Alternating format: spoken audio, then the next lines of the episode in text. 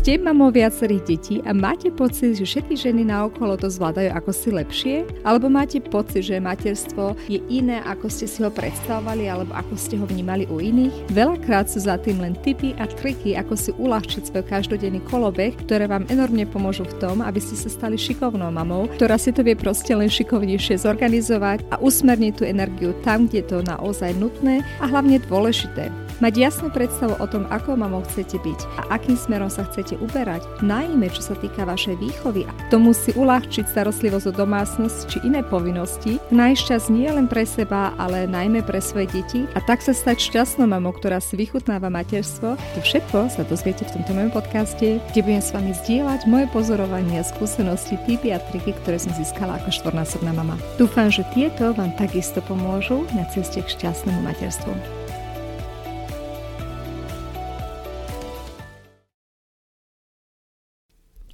Ahojte mamičky, vítajte v tomto dieli môjho podcastu, v ktorom v podstate ukončujem trojicu epizód, ktoré som zamerala na upratovanie iného charakteru, v tomto zmysle na upratovanie e, dát, či už to sú teda elektronické alebo fyzické dáta a dneska by som sa rada venovala pošte. E, upozorňujem, že je to zamerané pre žienky, ktoré sa aj poštou alebo čítaním a spracovávaním toho, čo príde ešte reálne formou listov alebo inou formou naozajstné poštou, teda um, zaoberajú. V mnohých domácnostiach to preberajú manželia a potom máte vy v podstate pokoj s tým. U nás to robím ja, ale poznám aj veľa iných žien, ktoré to skutočne prevzali.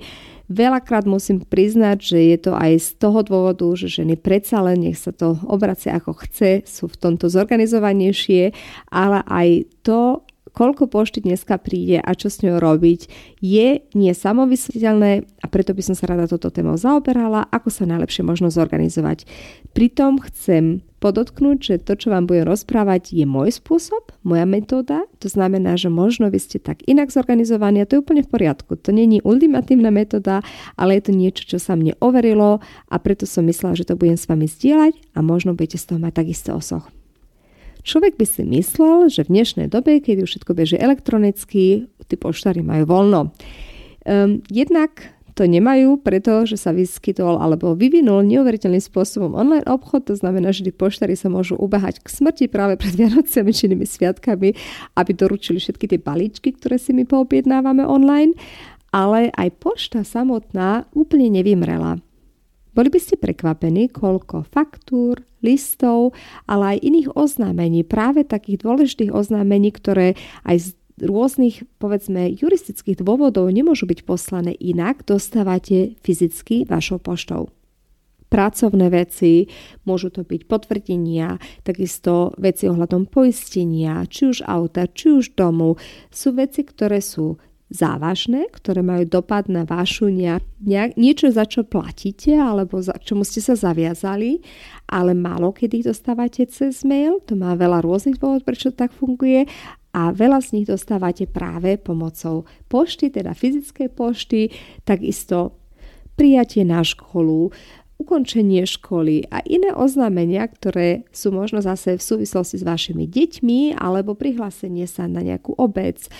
zmena bydliska, premenovanie nejakého iného štátusu, možno niečo ohľadom vášho domu. To všetko dostávate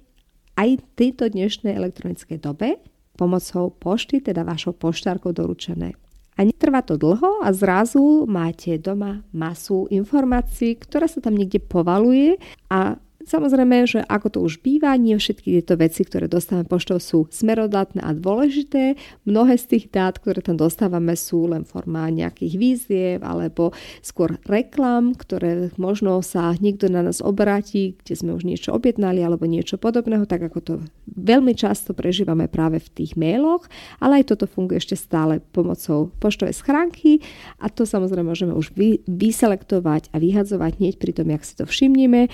a cez to všetko to, čo nám príde aj tak fyzicky poštou, zostáva dôležitá informácia, ktorú treba nejako spracovať. Na čo sa pozerám ja úplne, úplne v prvom rade predtým, než otvorím alebo rozhodnem, čo ďalej s touto poštou je, um, od koho je poslaná a ako urgentné je to, čo v nej nastáva.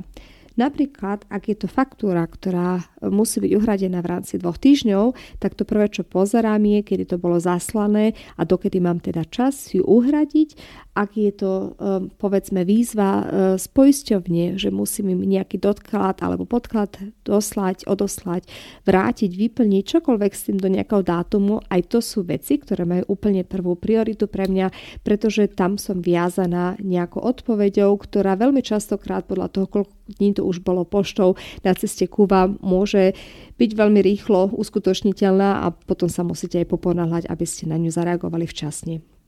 Okrem toho sú tam samozrejme veci, ktoré majú sekundárnu prioritu, ktoré sú len povedzme oznámením, niečo, čo netreba na ne ani vôbec reagovať, možno si len treba to uschovať, možno vám prišlo nové nejaké identifikačné číslo, možno vám prišlo oznámenie o tom, že vám vypršala nejaký dokument, možno vás to nepohne k vašej ďalšej akcii a cez to všetko ho nechcete hneď vyhodiť.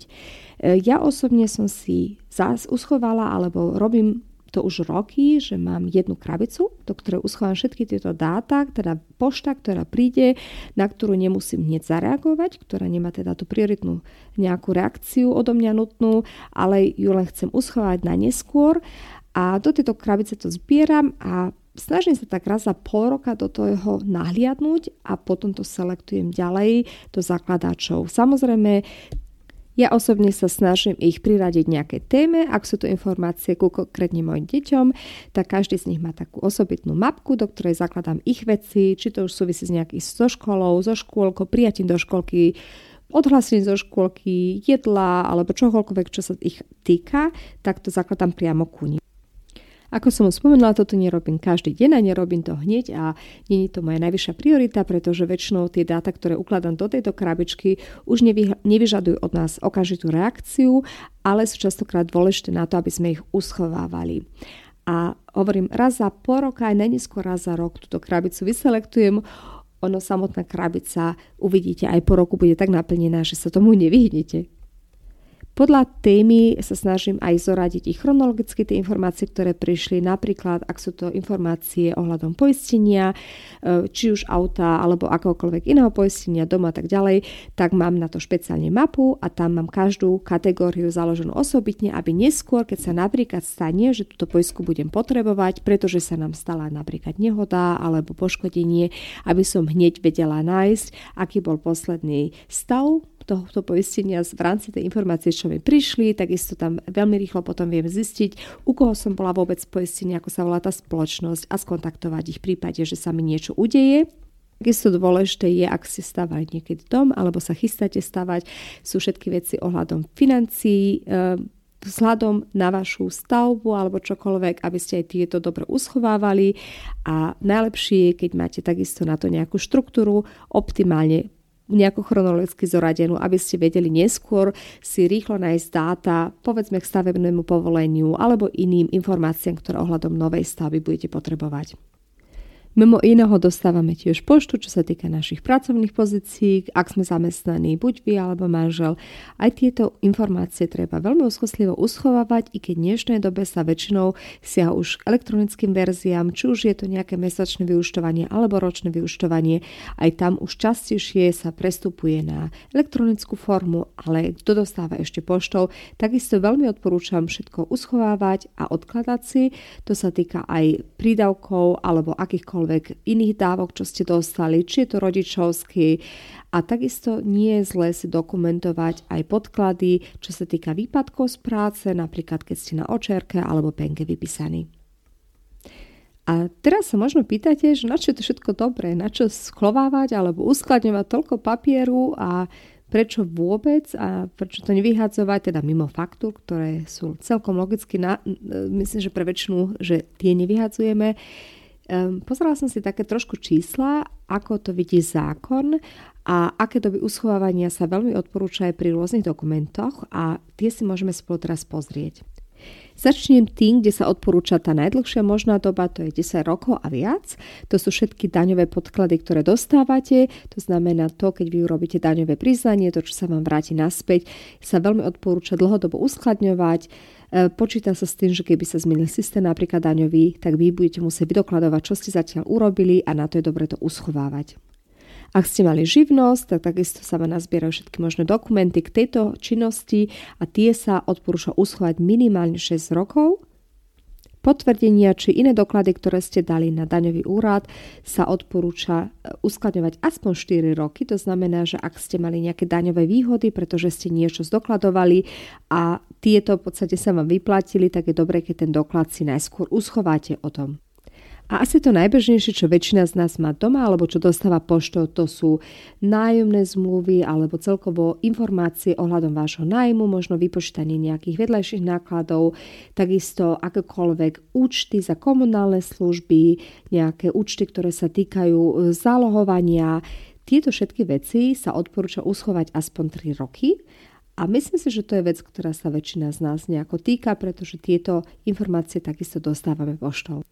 Takisto odporúčania hodné sú uschovávanie bankových výpisov, tam sa tiež hovorí o zhruba tých troch rokoch uschovávania, pričom aj tam sa v dnešnej dobe už prechádza čoraz viac na elektronické formy účtovania alebo teda výpisov, kde s väčšinou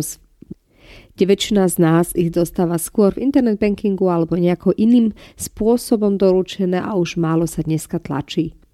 Na výplatné pásky alebo všetko ohľadom vášho príjmu sa odporúča minimálne po dobu jedného roka. Ja odporúčam ešte trošku dlhšie, pretože častokrát napríklad ak si budete čerpať úver a podobne budete musieť vydokladovať posledné mesiace, podobne je to aj keď sa čerpá rodičovský príspevok alebo iné príjmy,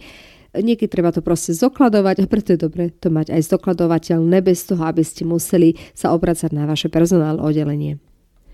To sú len hodnoty, ktoré sa odporúčajú. Samozrejme, že nie sú na to pevne stanovené lehoty. Ak by chcete niečo uschovať dlhšie, tak je to na vás.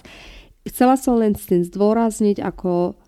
aj e, dôležité je správne uskladňovanie týchto dokumentov, nie len aby ste ich upratali, keďže vám už došli nejak poštou, ale aby boli aj nájditeľné. Tak ako som spomenula predtým v prípade tej poisky, ak sa vám naozaj, naozaj niečo stane a mala som tú situáciu, tak je veľmi hodné a veľmi odporúčanie hodné, aby ste tieto veci narýchlo našli a nemuseli ste najprv tam týždne skúmať, kde ste poistení, čo sa vám udialo. Práve takéto poistné skutočnosti sa majú hlásiť čo najrýchlejšie rýchlejšie a dostať sa rýchlo k cieľu je skutočne polka výhry. Nechcem vás unavovať detailami, ktoré možno vás ani netrápia, okrem toho dneska sa už dá väčšina informácií dočítať aj na internete, ale chcela som s tým len zdôrazniť, že aj triedenie pošty, tej pošty samotnej, nie len vo forme mailov, je veľmi dôležitý aspekt takého upratovania, ktoré asi málo kto z nás robí denne. Proste to sú veci, ktoré sa dejú a Keďže je začiatok roka a ja to vnímam vždy ako takú povinnosť do takého upratania novoročného, môžem len zdôrazniť, vytvoriť si z toho zvyk a naučiť sa raz ročne urobiť si aj v týchto dokladových veciach minimálne poriadok.